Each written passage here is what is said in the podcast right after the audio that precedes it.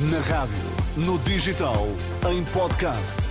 Música para sentir, informação para decidir.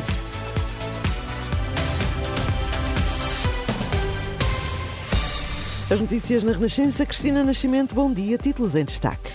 Um quarto do território português não tem um único órgão de informação jornalístico e por isso o acesso à informação está condicionado. Vítimas de abuso na igreja têm encontro logo à tarde marcado com a Conferência Episcopal. Antes de mais, eh, deixe-me dizer que já está reaberta a linha do Douro entre as estações de Mosteiro e Régua, no sentido Porto-Régua. A ligação ferroviária ficou restabelecida às quatro e meia da madrugada. Confirmação feita à Renascença por fonte da CP.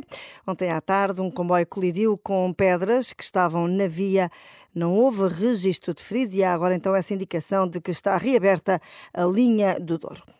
O acesso à informação em Portugal está condicionado e muitos portugueses não têm acesso à informação. É o cenário traçado pelo presidente da Associação de Imprensa de Inspiração Cristã. Em entrevista à Renascença e Agência Eclésia, Paulo Ribeiro explica que 25% do território não tem um órgão de informação jornalístico e que nessas zonas os poderes locais não são escrutinados. Verificou-se que 25% de Portugal não tem um órgão de informação jornalístico. Isto é grave. Os poderes públicos locais não são escrutinados, as populações não têm acesso a um meio de comunicação social jornalístico onde possam recorrer para que as suas vozes sejam ouvidas. O acesso à informação está condicionado. Há muitos portugueses que não têm o acesso à informação. Paulo Ribeiro acusa o Ministro da Cultura de nada ter feito na defesa da comunicação social e nesta entrevista garante ainda que a crise na global média é uma ponta do iceberg. Acho que o que nos mostra esta crise na global média é a ponta do iceberg. Se nós já estamos com 25% do território nacional sem escrutínio jornalístico, em que se passou de uma situação nos anos 90, 2000, onde todo o território nacional tinha mais jornalistas que profissionais de comunicação nos municípios, por exemplo, neste momento temos um paradigma totalmente oposto. Temos municípios com uma máquina de propaganda nos seus territórios, com técnicos uh, uh, com investimento pesado a passar propaganda legítima, não meto isso em causa, e em contraponto não temos uh, jornalistas naqueles territórios para fazer uma avaliação do trabalho que é feito de uma forma isenta. Paulo Ribeiro, presidente da Associação de Imprensa de Inspiração Cristã, para ouvir na Renascença, uma entrevista para ouvir na Renascença depois das 10h30. Para evitar frustrações futuras, o Presidente da República decidiu devolver ao Governo o diploma sobre a procriação medicamente assistida. Marcelo Rebelo de Sousa considera que a lei tem de clarificar de que forma se efetua a gestação de substituição. Segundo o Presidente, não há provas de que existam meios logísticos e humanos para acompanhamento daquilo que se chama as barrigas de aluguer. Marcelo pede que sejam ouvidos o Conselho Nacional de Ética para as Ciências da Vida e o Conselho Nacional de Procriação Medicamente Assistida. A Associação Coração Silencioso e a Conferência Episcopal Portuguesa reúnem-se logo à tarde em Fátima, em cima da mesa. Estão a indenização às vítimas de abusos na Igreja e a prescrição destes crimes no direito canónico. António Grosso, da associação que representa as vítimas, pede mais responsabilidade aos bispos.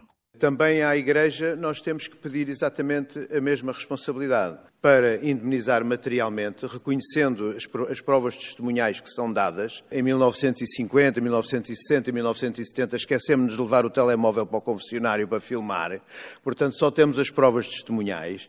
E também queremos que a lei canónica que reconheça que é um absurdo haver prazos de prescrição limitados para uma coisa que na Igreja é considerado um pecado.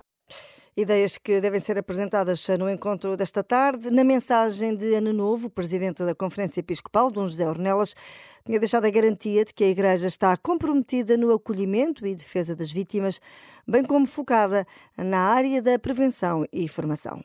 Na Igreja em Portugal, 2023 foi o ano em que trouxemos nova luz à realidade dos abusos de menores no seio da Igreja Católica no nosso país. O trabalho desenvolvido pelas Comissões Diocesanas de Proteção de Menores, a sua equipa de coordenação nacional, pela Comissão Independente e recentemente pelo Grupo Vita, são o rosto de compromisso que assumimos para acolher as vítimas e contribuir para a reparação das suas vidas, procurando atuar cada vez mais na área da prevenção e formação de pessoas, de forma que os ambientes eclesiais sejam espaços cada vez mais seguros para todas as crianças. Os bispos portugueses reafirmam disponibilidade total para receber e ajudar as vítimas de abusos, o que vai acontecer esta tarde em Fátima. Na atualidade internacional, o presidente do Equador confirma que foram libertados todos os guardas e funcionários administrativos que tinham sido feitos reféns pelos reclusos em sete prisões, onde tinham ocorrido motins em simultâneo. A vaga de violência surge numa altura em que o presidente do país se preparava para pôr em prática um plano para recuperar o controlo das prisões, muitas delas dominadas por grupos criminosos. O Equador está a ser devastado pela violência depois de se ter tornado o principal ponto de exportação de cocaína produzida nos vizinhos Peru e Colômbia. Estas e outras notícias em atualização permanente em rr.pt. Tenha a continuação de um bom domingo.